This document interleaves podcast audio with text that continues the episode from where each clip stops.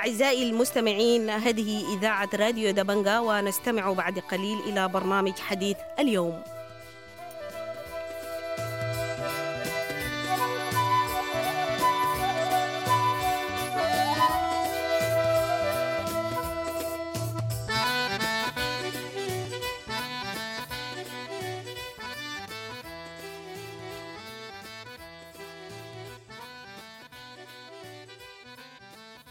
أهلا ومرحبا بكم مستمعي راديو دبنقا في برنامج حديث اليوم.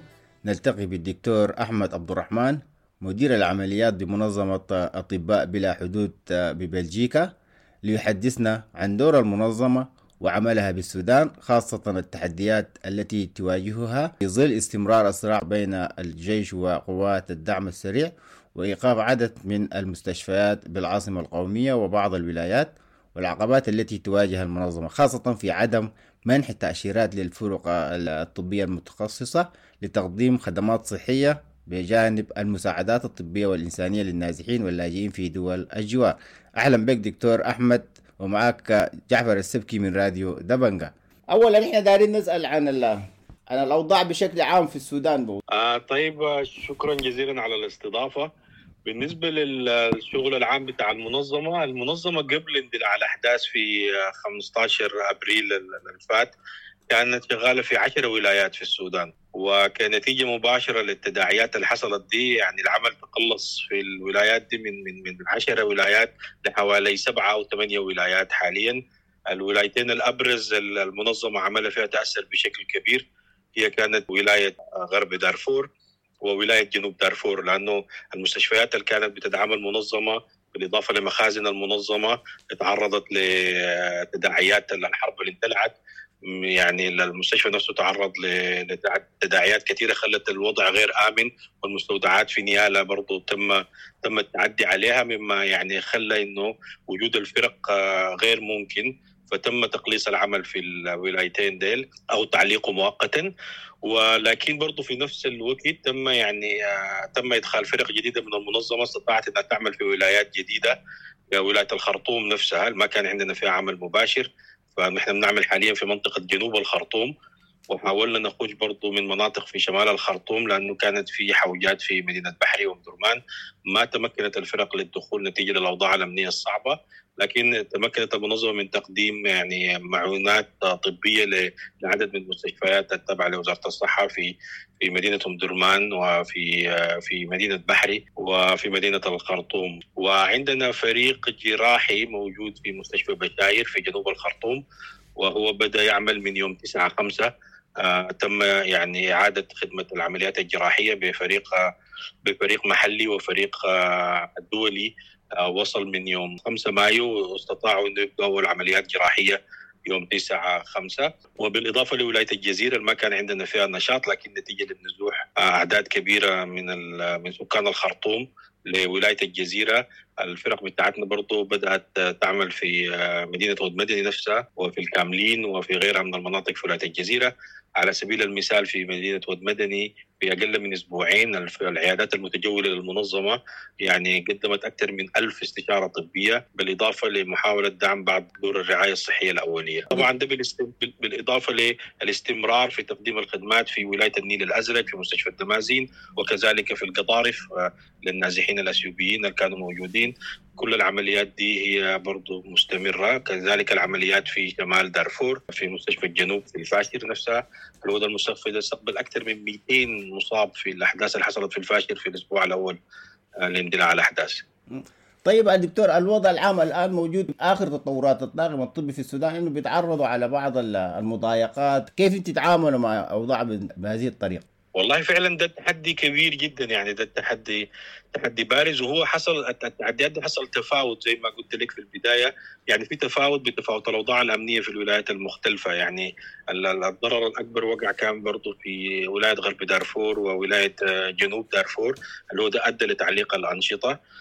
في الخرطوم برضو حصلت تعديات على المستودعات بتاعة المنظمة اللي هي متواجدة في منطقة جبرة في الخرطوم، برضو تم تعدي على على المستودعات دي ونهب جزء منها، وده طبعا أعاق يعني بشكل كبير ما يسمى بالسكيل اب أو محاولة زيادة العملية حجم العمليات الإنسانية هو طبعا مربوط بالإمداد، لكن أكثر من الإمداد برضو في بعض في تحديات زي ما بيقولوا تحديات إدارية متمثلة في في يعني استصدار تأشيرات، دخول فرق طبية متخصصة لأنها تقدر تدخل وت زي ما بيقولوا تساعد في في شيل العبء على الكاهل الكادر الطبي السوداني اللي هو نفسه حاله حال السودانيين التانيين، عرضة ل للأوضاع الأمنية، واضطروا جزء منه كبير للنزوح، جزء قتل، جزء اعتقل، جزء هرب. فبالتالي المستشفيات والمرافق الصحية غير المعينات والإمدادات الطبية،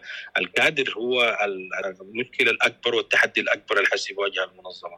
طيب يا دكتور، هناك عدد كبير من المرافق الصحية في ذات مناطق الخرطوم النزاعات تعرضت لنهب مما حدا بعرقلة أنشطة الفرق الطبية، فأين منظمة أطباء الحدود لسد النقص الطبي الموجود بالسودان؟ طيب بالنسبة للإمدادات الطبية، المنظمة يعني تمكنت حتى الآن من إدخال أكثر من سبعين طن من الإمدادات الطبية المحتوية على الأدوية المنقذة للحياة، للتدخلات الجراحية، وكذلك للأمراض المرتبطة بالأوبئة. نحن طبعا على مشارف فصل الخريف، ومع الأمطار اللي حتنزل في الظروف المأساوية دي غالبا المناريات متوقع أن تشهد ارتفاع غير مسبوق في ولايات مختلفة في السودان. كذلك في حاليا برضو انتشار لمرض الحصبة تحديدا في ولاية النيل الأزرق، لكن برضو في حالات سجلت في مناطق أخرى. فبرضو السبعين طن دي بتحتوي على غير المواد الجراحية والأدوية المنقذة للحياة، برضو أدوية في, في الإطار ده تم إدخالها عن طريق جسر جوي من طائرتين. آخر طائرة نزلت يوم أربعة وعشرين، وحاليا المعينات الطبية دي في طريقها إلى مخازن جديدة للمنظمة في مدينة واد مدني. وفي الإطار ده يعني نحن الإمدادات دي بتساعدنا إنه نقدر نقوم بعملياتنا بشكل مباشر في المستشفيات اللي إحنا موجودين فيها، لكن بالتنسيق مع وزارة الصحة برضو بنرسل الإمدادات دي للمستشفيات الأكثر حوجة واللي هي ما قادرة تجامع. ففي الإطار ده قدرنا يعني حتى الآن أدخلنا وفي لا يزال في يعني عدد من الإمدادات في طريقة برضو إلى السودان. فإحنا بنفتكر إن شاء الله في في الإطار بتاع الإمدادات الطبية المنظمة هيكون عندها إسهام برضو ملحوظ في عدد من الولايات. المشكلة الأكبر تبقى إنه إسهامنا كيف يتم بإيجاد الخدمة، والخدمة هي بتحتاج غير الإمدادات الطبية، بتحتاج كوادر طبية متخصصة لإجراء عمليات إنسانية وعمليات طبية محددة. وده حاليا فيه ده حاليا حتى الآن المنظمة يعني عاجزة عن إنها تقدر تلعب فيه دور كبير نتيجة لظروف الأمنية اللي هي مؤثرة علينا زي ما مؤثرة على باقي السودانيين وعلى الكوادر الطبية. آه غياب الأمن والدعم اللوجستي، الحركة صعبة جدا في الخرطوم لأوضاع أمنية، في ولايات كثيرة برضو في دارفور الحركة صعبة جدا. بالتالي كان من المهم إدخال فرق طبية واستصدار التأشيرات اللازمة لإدخال الفرق دي، وده حتى الآن يعني في بداية أول أسبوعين كان في تجاوب وكان في آه سلاسة في إدخال الفرق، وفعلا في فرق خشت وقدرنا نبدأ عمليات جديدة في في تركيا، ولكن تحديدا في مستشفى بشار في جنوب الخرطوم، لكن لإبدال الفرق دي وإحلالها، لأنه دائما دي بنسميها فرق المقدمة. الفرق المفروض تجي تبدلها حتى الآن يعني لا زالت غير قادرة على الحصول على تأشيرات المطلوبة، وده هو حاليا للأسف يعني التحدي الأكبر. إنه إحنا خلال اثنين وسبعين ساعة من الآن إذا ما قدرنا نتحصل على تأشيرات جديدة غالبا الخدمة الجراحية في مستشفى بشاير في جنوب الخرطوم تتعرض ل يعني زي ما بسموه شنو تراجع كبير جدا في القدرات الجراحية اللي كانت موجودة. الكادر بتاع وزارة الصحة وبعض المتطوعين الموجودين غالبا حيقدروا يواصلوا جزء يسير برضو من من العمل ده، لكن ده حيكون التحدي الأكبر بأنه حنكون عاجزين إنه نقدم الدعم للكادر الطبي السوداني اللي هو يعمل في ظروف يعني صعبة للغاية. في متطوعين قاعدين في المستشفى ما طلعوا لهم أيام، بيعملوا بدوامات كاملة. عشان كده نحن يعني بنتمنى إنه يعني يعني نقدر نستصدر بعض التأشيرات في الأيام القادمة دي ونقدر نرسل فريق يضمن استمرارية الخدمة. طيب يا دكتور، ذكرت إنه في متطوعين، فكم بيبلغ عدد المتطوعين الموجودين لديكم الجانب المحلي، وكيف أداء عملهم في ذي الظروف بالشكل ده؟ والله قبل قبل الأحداث المنظمة كان عندها حوالي مئة مئة وعشرين موظف دولي في عشر ولايات حول السودان، وأكثر من ألف كادر سوداني، فيعني واحد لعشرة زي ما بيقولوا. فالمنظمه انشطتها في السودان هي بكوادر سودانيه يعني مساهمه مساهمه كبيره جدا، لكن طبعا الكوادر دي تعرضت زي ما تعرض باقي السودانيين ل لعمليات نزوح، ولازم ياخذوا يعني يرعوا اسرهم وينزحوا بجزء منهم. جزء كبير منهم تم العوده، ونتيجه لظروف لصعوبه الاوضاع الحاليه ما عندي رقم انه الرقم الحالي كم، لكن احنا بنفتكر بانه تقريبا عدد الفرق الحسي عامله بيكون في حدود نصف او سبعين بالمئة من طاقتنا اللي كانت موجوده قبل قبل العمليات الاخيره في الخرطوم.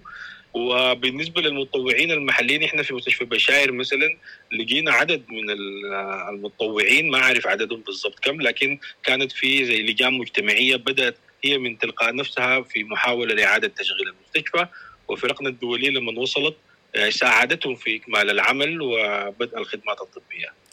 طيب في شكل العلاقه بينكم وبين وزاره الصحه والمنظمات الصحيه الاخرى الموجوده في السودان، شكل العلاقه بينكم في التنسيق فيما يتعلق، لا خاصة انه الان نحن في الخرطوم عدد كبير من المستشفيات لا تمتلك ادوية المنقذة للحياة في ظل ظروف صعبة زي دي. آه نحن في تنسيق مستمر، يعني عندنا ممثل عندنا ممثلين موجودين في بورسودان وفي مدني، دي تقريبا دي هي المنطقتين اللي هي يعني معظم رئاسات التنسيق بتاع العمليات الشؤون الإنسانية او آه وزارة الصحة موجودة فيها، ونحن على تنسيق مستمر يعني، واستصدرنا كل زي ما بيقولوا الإفادات والتصاريح اللازمة لعمل الفرق في المرافق اللي ذكرت عليه قبل كده. فالتنسيق آه التنسيق موجود ومستمر، وحتى الآن برضو إدخال الطائرات دي واستصدار أذونات الهبوط اللازمة للطائرات والكلام ده كله برضو تم بتنسيق وثيق مع وزارة الصحة ووزارة الشؤون الاجتماعية ووزارة الخارجية، وحتى وحتى مع السلطات السودانية الأخرى الأمنية اللي هي لازم تصدر تراخيص أمنية لهبوط الطائرات. فده كله تامي، لكن حتى الآن في تحدي كبير اللي قلت لك هو في إدخال الفرق، ولغاية حس التنسيق يعني على قدم وساق حتى مع عدد مع من السفارات خارج السودان، لكن حتى الآن يعني يعني لم تثمر التواصل المستمر ده عن انفراجة كبيرة في موضوع إدخال الفرق الطبية.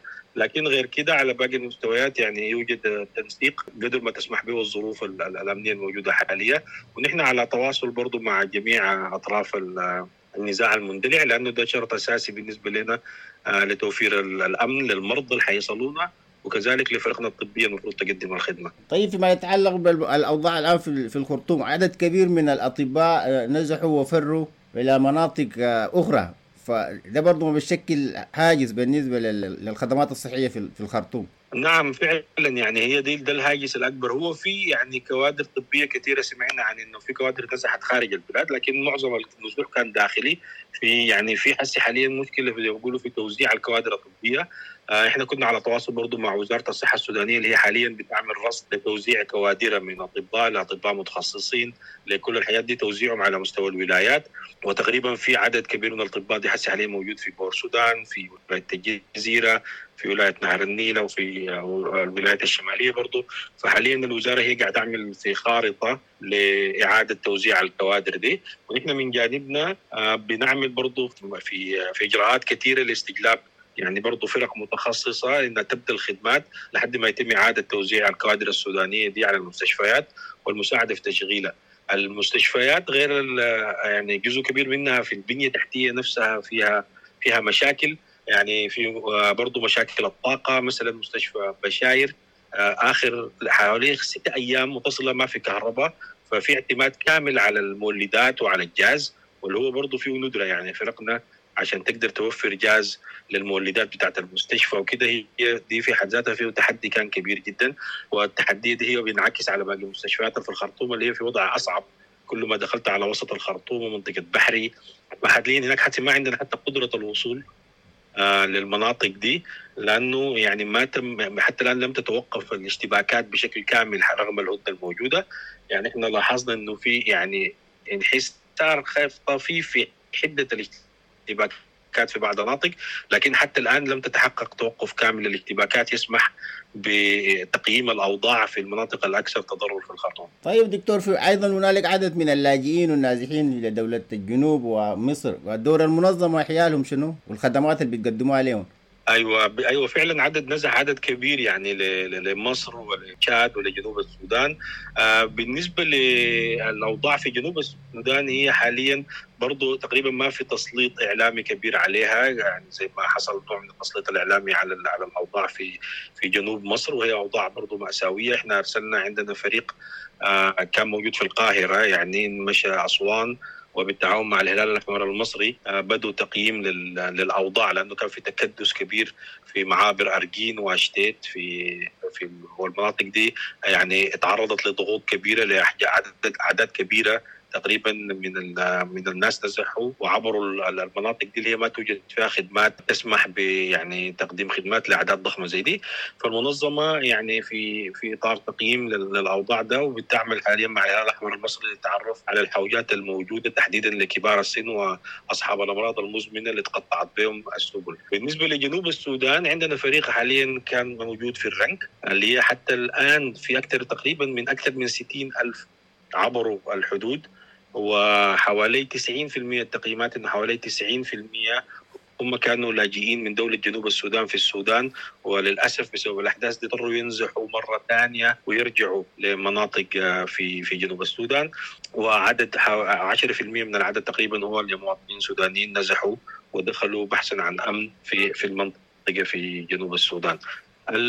الحاجة الثانية اللي اكتشفوها برضو إنه في يعني ما في تهيئة، في يعني الناس بيفترشوا العراء فعليا يعني ويلتحفوا السماء زي ما بيقولوا.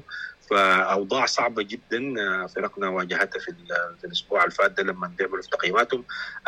الحوجة بتاعت موية الشراب كبيرة جدا، حاليا المنظمة بدأت توفر يعني طاقة إنتاجية تراوح بين ستين إلى ثمانين ألف لتر مويه في اليوم، وبرضه ما حيكون كافي. وبرضه في نقص كبير في المرافق الصحيه، الحمامات، غير الخيام بتاعت الايواء، كل الحاجات دي فيها نقص نقص كبير جدا. المنظمه حاليا بتعمل في الجانب بتاع ايجاد مياه صحيه نظيفه للشرب، وبتعمل برضه في جانب العيادات المتجوله، وبتحاول تنسق مع منظمات اخرى ليعني تسليط الضوء ولمحاوله ارسال مساعدات عاجله للأشخاص اللي عبروا عبر الرنك لمناطق في الجنوب، وتحديدا إنه برضو الخريف على الأبواب، فبالتالي الموقف هيكون صعب جدا مع نزول أول مطر للستين ألف ديل. طيب دكتور، سؤال خارجي، يعني بعض بيتكلم عن الهلال الأحمر السوداني إنه بيتواجههم مشاكل في عملية الجثث، فهل أنتوا عندكم خطة أيضا تتعامل معهم في عمليات الجثث الموجودة في الخرطوم؟ لحد الآن بتقول بعض الجثث في العراء. والله يا أخي سمعنا وردتنا تقارير كثيرة جدا عن أوضاع مأساوية، يعني لوجود ناس دفني داخل مرافق حكومية داخل منازلهم، فدي دي مسألة يعني صادمة جدا. هي المنظمة حقيقة ما عندها دور في الموضوع بتاع بتاع الجثث ده، دور عادة منوط بمنظمات الصليب الأحمر. فتقريبا منظمة الصليب الأحمر وهي ممكن يتم سؤالها، هي غالبا هتكون ماخذة الدور ده. نحن من جانبنا ما عندنا ما عندنا دور في الإطار ده. شكرا لك، وكنت معانا في راديو دبنقا. شكرا جزيلا على الاستضافة. الله يخليك دكتور، شكرا لك. شكرا لك دكتور أحمد عبد الرحمن، مدير العمليات بمنظمة أطباء بلا حدود ببلجيكا، وشكرا لكم مستمعي راديو دبنقا، وإلى أن نلتقي في حلقة قادمة.